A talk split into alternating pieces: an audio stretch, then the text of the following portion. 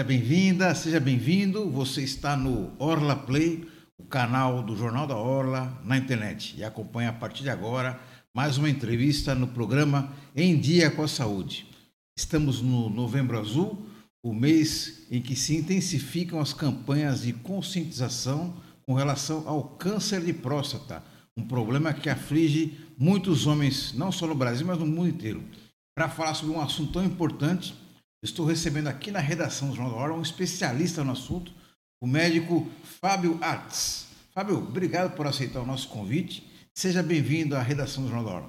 Eu que agradeço, bom dia a todos. É sempre um prazer estar aqui para esclarecer sobre um assunto tão importante, tão frequente, que é a saúde masculina, especialmente o câncer de próstata. Fábio, para começar a nossa conversa, eu queria que você explicasse para a gente o que é exatamente o câncer na próstata que é um problema que aflige muitos homens e tem muitos mitos, muitos medos, muitos preconceitos. Né? Eu queria que você explicasse para a gente o que, que vem a ser o câncer de próstata, o que, que tem a ver, qual é a relação do histórico familiar do homem que ser vítima de câncer de próstata e com relação aos hábitos, os hábitos dele, o estilo de vida dele, que pode potencializar o aparecimento de câncer de próstata.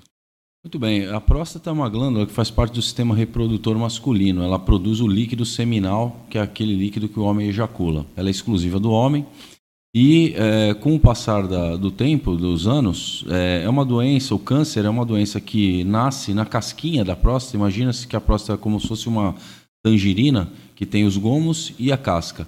A gente pode ter tanto a doença benigna, que é a hiperplasia benigna, que a, os gomos crescem e espremem o canal da urina quanto o câncer que vem normalmente na, na, na sua periferia. E é uma doença que se prolifera algumas células ali, e elas, essas células, por a doença estar na periferia da glândula, ela não manifesta sintomas, esse que é o grande chamariz aí do problema, porque ela não manifesta sintomas. Então não adianta ficar esperando os sintomas. Normalmente você tem os sintomas da hiperplasia, mas não os sintomas do câncer. E a doença ela cai na corrente sanguínea e vai à distância, que é a tal da metástase. É, então não adianta a gente ficar esperando. É, essa campanha serve porque é muito importante, porque a, o câncer de próstata responde por um terço de todos os cânceres do homem. Ele só perde para, em frequência, para câncer de pele, não melanoma, que é um câncer quase não letal. Né? O melanoma é letal, mas o não melanoma, que é o basocelular, espino celular, não é tão letal. E é, é uma doença que, por ser curável né, e por ter uma incidência, como eu falei, tão grande, a gente tem que realmente fazer uma campanha é, como o Novembro Azul para chamar o homem, para alertar, como você falou, se intensifica. O novembro é só um mês de chamada, mas assim, ocorre ao longo né? do ano inteiro, a gente deve tomar esse cuidado. Tanto que eu recebo realmente pacientes ao longo do ano todo para poder fazer o seu check-up. A, a, próstata ela aumenta de tamanho naturalmente ao longo da vida do homem, né? Mas existe algum sinal de alerta porque o tamanho dela representa um risco, representa uma possibilidade de dar a câncer? Então, tanto a hiperplasia benigna, que é o aumento do volume da glândula interna, da parte interna da glândula, quanto o câncer, elas estão presentes na população acima dos 45 anos. Né? É aí que daqui da, da, dessa idade para frente é que os problemas advêm. O, a relação entre hiperplasia e câncer ela pode ocorrer ou não. Não obrigatoriamente. Você pode ter câncer com próstatas pequenas, médias e grandes volumes. Então não há uma relação direta em relação a isso, da associação das duas doenças, mas é, ambas ocorrem na mesma faixa etária. Por isso que a gente estimula o homem a partir dos 45 anos, isso é um dado da Sociedade Brasileira de Urologia, que após os 45 anos, para quem tem fator de risco, e para após os 50 anos, para toda a população masculina, que vá regularmente procurar a, a consulta com o urologista. Certo. O Fábio, assim como todas as demais doenças, quanto mais cedo for feito o diagnóstico, maiores as chances de sucesso no tratamento, inclusive até cura, né? É, existem vários exames para detectar o câncer de próstata. Temos o PSA, temos o exame de toque retal, temos outros exames também. Queria que você explicasse para a gente em, em, que circunstâncias cada um deve ser feito. Uhum. É, os exames, existe um sequenciamento na questão de exames, né? A gente não deve pular etapas. É, então, o toque PSA são os exames de acesso fácil, clínico, né? um exame físico, que é o toque, associado ao PSA. Esses dois são absolutamente necessários numa consulta inicial.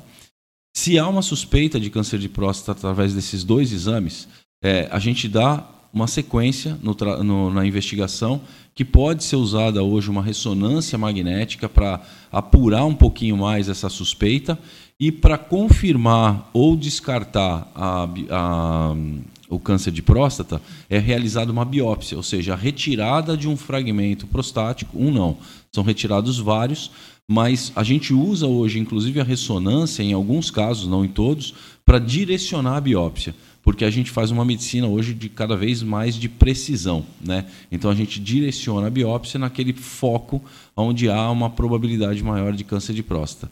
E aí, se confirmando esse diagnóstico, a gente parte para outros exames que a gente vai chama de estadiamento, que é para saber se a doença está absolutamente localizada dentro da próstata, que é o momento que a gente pode curar né? quando a doença está exclusivamente localizada na próstata, ou se ela já foi à distância, tanto localmente quanto realmente à distância pelo corpo, se ela já se espalhou.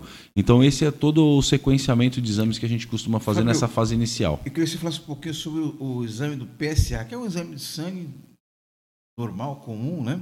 mais simples. Eu queria que você eh, falasse para a gente aí a importância dele, como, como é que ele pode indicar é, a possibilidade de ter um, do homem ter um câncer na próstata? Muito bem. O, o, exame do PSA ele foi descoberto mais ou menos na época de, de, na década de 80, né, de 1980, e ele não é um marcador específico do câncer. Vamos deixar bem claro que não é porque o PSA está alterado que você tem câncer. É, o PSA ele é um adjuvante no, na investigação. Por isso a necessidade ainda de fazer toque, de se seguir com outros exames. Ele é exclusivo do, da produção prostática, então essas alterações elas, do PSA elas podem refletir tanto as doenças benignas, como prostatites, que são inflamações prostáticas, que é muito mais frequente no homem jovem, quanto a hiperplasia, pode estar alterado, quanto no câncer. Aí a gente acaba utilizando é, algumas ferramentas de análise de PSA, como tem, a gente tem PSAs que são fracionados, a, a fração livre do PSA, a velocidade de progressão, a densidade, assim, a comparação do PSA com o volume prostático, a comparação do PSA com a idade do paciente, enfim, há um cruzamento enorme de dados na cabeça do cirurgião, existem até ferramentas tecnológicas para isso, né, normogramas, que a gente consegue colocar para saber se esse PSA está refletindo uma probabilidade maior do câncer ou de doenças benignas. Ô Fábio, e o exame do, toque retal, que é envolto de muito preconceito, até medo dos homens, né? série de fantasmas que passam pela cabeça do homem que muitas vezes, ele, por ter esse preconceito, eles deixam de comparecer ao médico, deixam de fazer o, o diagnóstico e até acaba complicando a situação dele. Queria que você explicasse para a gente aí. É, ele realmente é, é, fundamental, é importante? Existe outra, outro procedimento que substitua o exame de toque? E também para você uh, uh, dar oportunidade para você explicar que não é nenhum bicho de sete cabeças, não, não existe risco, não existe nenhum. O homem não tem é, razão para ter medo ou preconceito desse, desse procedimento? Justamente, acho que as informações elas são para quebrar esses preconceitos, né? O exame de próstata do toque ele é indolor, ele dura poucos segundos e é um exame que salva vidas. É, substituição ao exame, como eu falei, a gente usa um sequenciamento de exames, né? A gente não começa do exame mais complexo e mais caro para depois vir para o exame mais simples. Ele é apenas um exame físico. Hoje as pessoas muitas vezes estão carentes de, de ir ao médico e o médico tocar, o médico examinar, de ouvir com calma. Então esse é um momento que é importante e fundamental até para o urologista que vai tratar da, da próstata desse paciente saber através desse exame físico que é rápido, simples, indolor é, de qual é o status e como que essa próstata está. A gente consegue ver o tamanho da próstata, a gente consegue sentir a consistência dela, se existe câncer, como que esse câncer está ali no local, se ele está avançado, se ele está inicial. Então ele dá várias informações que são fundamentais. E realmente eu acho que essa informação é, o homem não deve deixar de procurar é, com receio do toque, né? porque tem que fazer o toque. Isso até existe uma conversa com o paciente ali no, durante a, a consulta e assim, o mais importante é ele estar presente na consulta. A gente sempre conversa, nenhum médico obriga o paciente a nada. Mas uh, só de o fato dele chegar e a gente poder conscientizá-lo disso mas esse preconceito, felizmente, vem acabando. Né? Muitos pacientes pedem, inclusive, para que sejam examinados com receio do câncer. E isso realmente ocorre quando ele vive essa doença muito mais próximo, quando um amigo adoece, quando um familiar adoece. Então ele sente o drama de, do, do, do, problema da doença. Então a prevenção é, a, é o segredo. Fábio, eu queria falar um pouquinho mais sobre a, a questão do, das causas, é, além do fator genético.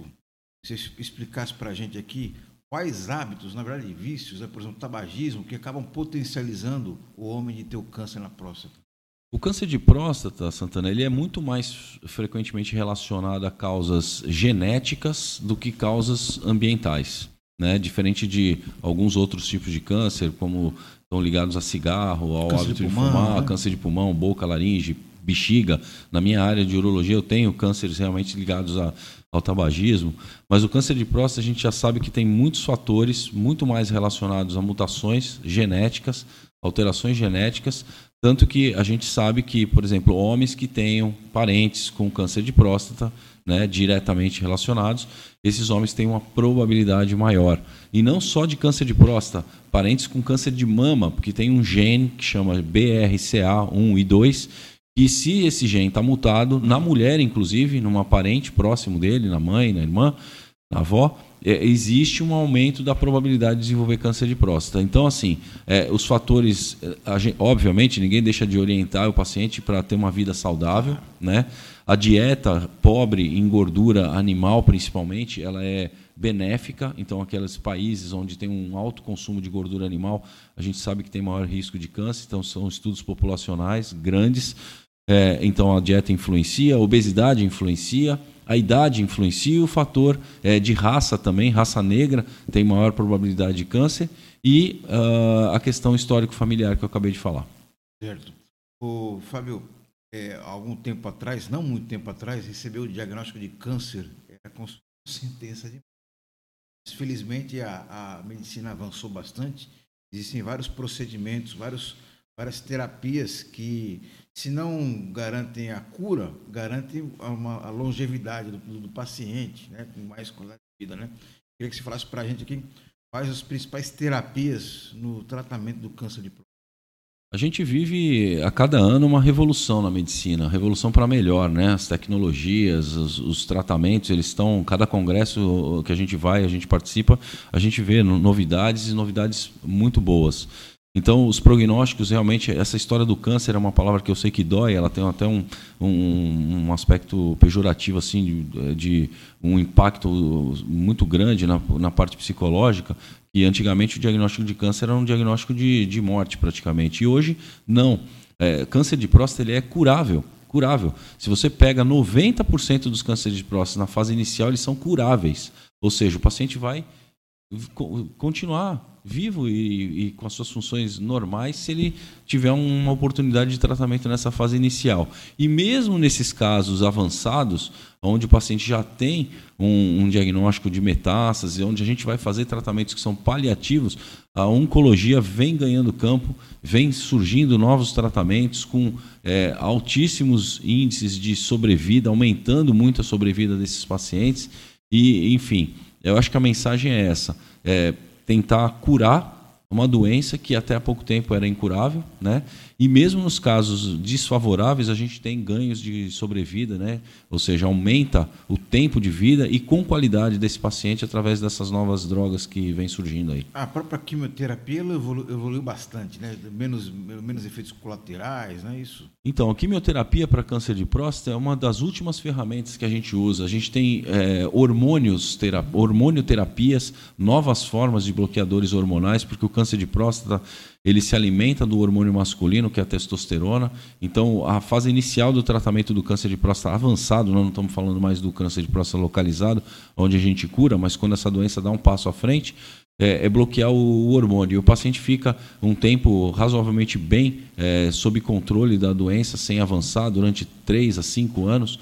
A doença fica estática é, quando você bloqueia os hormônios. Depois, numa fase mais avançada, ou seja, se ela passa a ser resistente ao bloqueio hormonal, aí entra realmente radioterapia. Hoje está surgindo imunoterapia, né, com excelentes resultados. Então, é, alterações genéticas é, que a gente consegue detectar essas alterações genéticas, então a gente trata através de, de alterações é, é, na, na, molécula lá, então drogas novas que alteram, então assim, tem muita novidade, tem muita coisa boa surgindo. Retirada da próstata em si é um, é um caso extremo?